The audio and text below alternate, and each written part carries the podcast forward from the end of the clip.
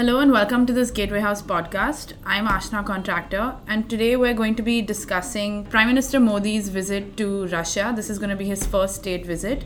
And with me to discuss this topic is Sameer Patil, Fellow for National Security at Gateway House. So, Sameer, defense military cooperation appears to be the key item on the agenda for Prime Minister Modi's visit to Russia. And as we know, India and Russia have a long history in terms of their defense relationship. Russia has been the largest arms supplier to India, but this changed in the post Cold War era. Today, the US and Israel are also among the top suppliers to the Indian military. Um, however, President Putin came to India last year in December as well, and that visit demonstrated that both countries wanted to work towards building their defense cooperation once again. And during Prime Minister Modi's upcoming visit to Russia, too, a number of defense deals are likely to be signed. So let me begin by asking you, according to you, how important is the India Russia defense relationship? Uh, it's very important, and you talked about the history of the defense cooperation between the two countries and Russia being the largest arms supplier to India. Uh, so, not only looking at the current equipment, it's a very important relationship, but also if you look at the the future joint cooperation projects uh, between India and Russia, the fifth generation fighter aircraft, the medium transport aircraft, it's still a very important uh, relationship. Now, obviously, uh, in the last few years, U.S. and Israel have dislodged uh, Russia uh, from from that position, but uh, nonetheless, given the fact that both the countries have a very good trust levels operating between the two, it's a very important relationship. So, in terms of this visit specifically, can you tell us something about the details of the defense deals that we can expect that will come out of this? So, both the sides are discussing a lot of joint cooperation and development pro- projects, including the fifth generation fighter aircraft, as I said. Uh, but also purchasing and production of the, the Talwar class frigates and uh, also uh, the, uh, the, the, the Armata tanks, which the Indian Army has reportedly expressed interest in. But uh, I think uh, you can expect progress on two important issues during this visit. One is the light uh, trans- transport helicopter, which uh, was the which the, the, the, agreement for which was announced during President Putin's uh, visit. So this time, I think you know the uh, the, the agreement will materialize uh, probably by including a private uh, aerospace manufacturer from India into the production, which will be a big boost for India's Make in India, Prime Minister Modi's Make in India campaign. this deal is also important because uh, the eventual number of helicopters to be produced will be much higher than what has been stipulated so far. And the second thing that you can expect is uh, just before Modi's visit, uh, the Indian Ministry of Defense has uh, cleared acquisition of the S 400 uh, missile defense system. We are going to buy, buy five of these systems for 40,000 crores. So the G2G negotiations, the government to government negotiations will begin on that front. So you can expect progress on these two fronts at least. So, moving on to some of the geopolitical implications, um, one can say the India US bilateral, particularly, has gotten a renewed energy since the Modi government came to power. The two countries have gotten closer together. So, do you think that closeness between India and the US affects India's relationship with Russia?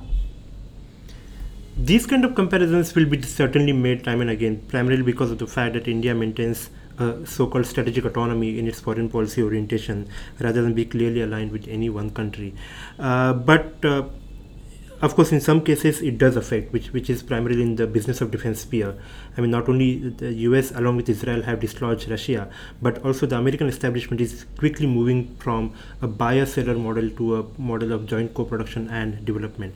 So obviously, in that particular sense, it does uh, affect the India-Russia relationship. But in certain cases, it doesn't matter because despite the growing bonhomie with the United States, India still has turned towards Russia for leasing another nuclear submarine because you know it knows that you know that that kind of sensitive technology will be given only by Russia and not by the Western countries. Um, last year, Russia and Pakistan also signed a defense cooperation agreement.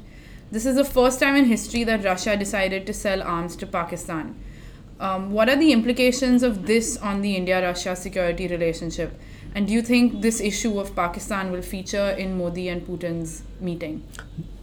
This issue will definitely figure because in the past the Indian officials have expressed concerns over the growing proximity between Russia and Pakistan.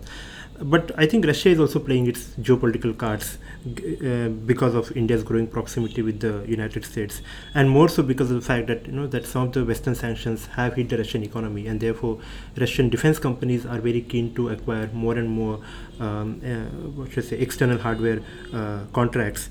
Uh, the Russian officials have also hinted that they probably will sell some Su-35 fighter jets to Pakistan but that is more of a posturing for uh, and to give signals to India uh, because India has also cut back its order of the fifth generation fighter aircraft. So, in my opinion, it's a combination of geopolitics and uh, business in case of the Russia Pakistan defense cooperation.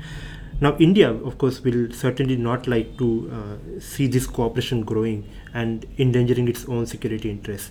And therefore, I think the Indian side will remind the Russians of how uh, the the previous arms sales to Pakistan have uh, resulted in the arms being changing hands and then ending in the hands of the militants, and then that endangering India's uh, security. So I think India will highlight that concern in case of Russia and Pakistan cooperation. Uh, and finally, India and Russia are also working on a counter-terrorism agreement. So, what is the significance of um, of that in terms of the growing threat of the Islamic State and even Russia's actions in Syria? So Russia's military campaign in Syria uh, is not only uh, to save the uh, Bashar al-Assad regime that it has ardently backed, but also because of the fact that the Islamic State, after Syria and Iraq, has set its eyes on the Eurasia and Central Asia region, which Russia considers as its own uh, backyard. So it is natural that both India and uh, Russia will exchange some notes on Syria. But I think the focus will be on Central Asia and Afghanistan and the spirit of the Islamic State there and the evolving dynamics between the Afghan Taliban and the Islamic State. Now, India and Russia have had a very common perception on the problem of terrorism emanating from the same uh, region and they have in, in, in the past aligned their international positions on this issue.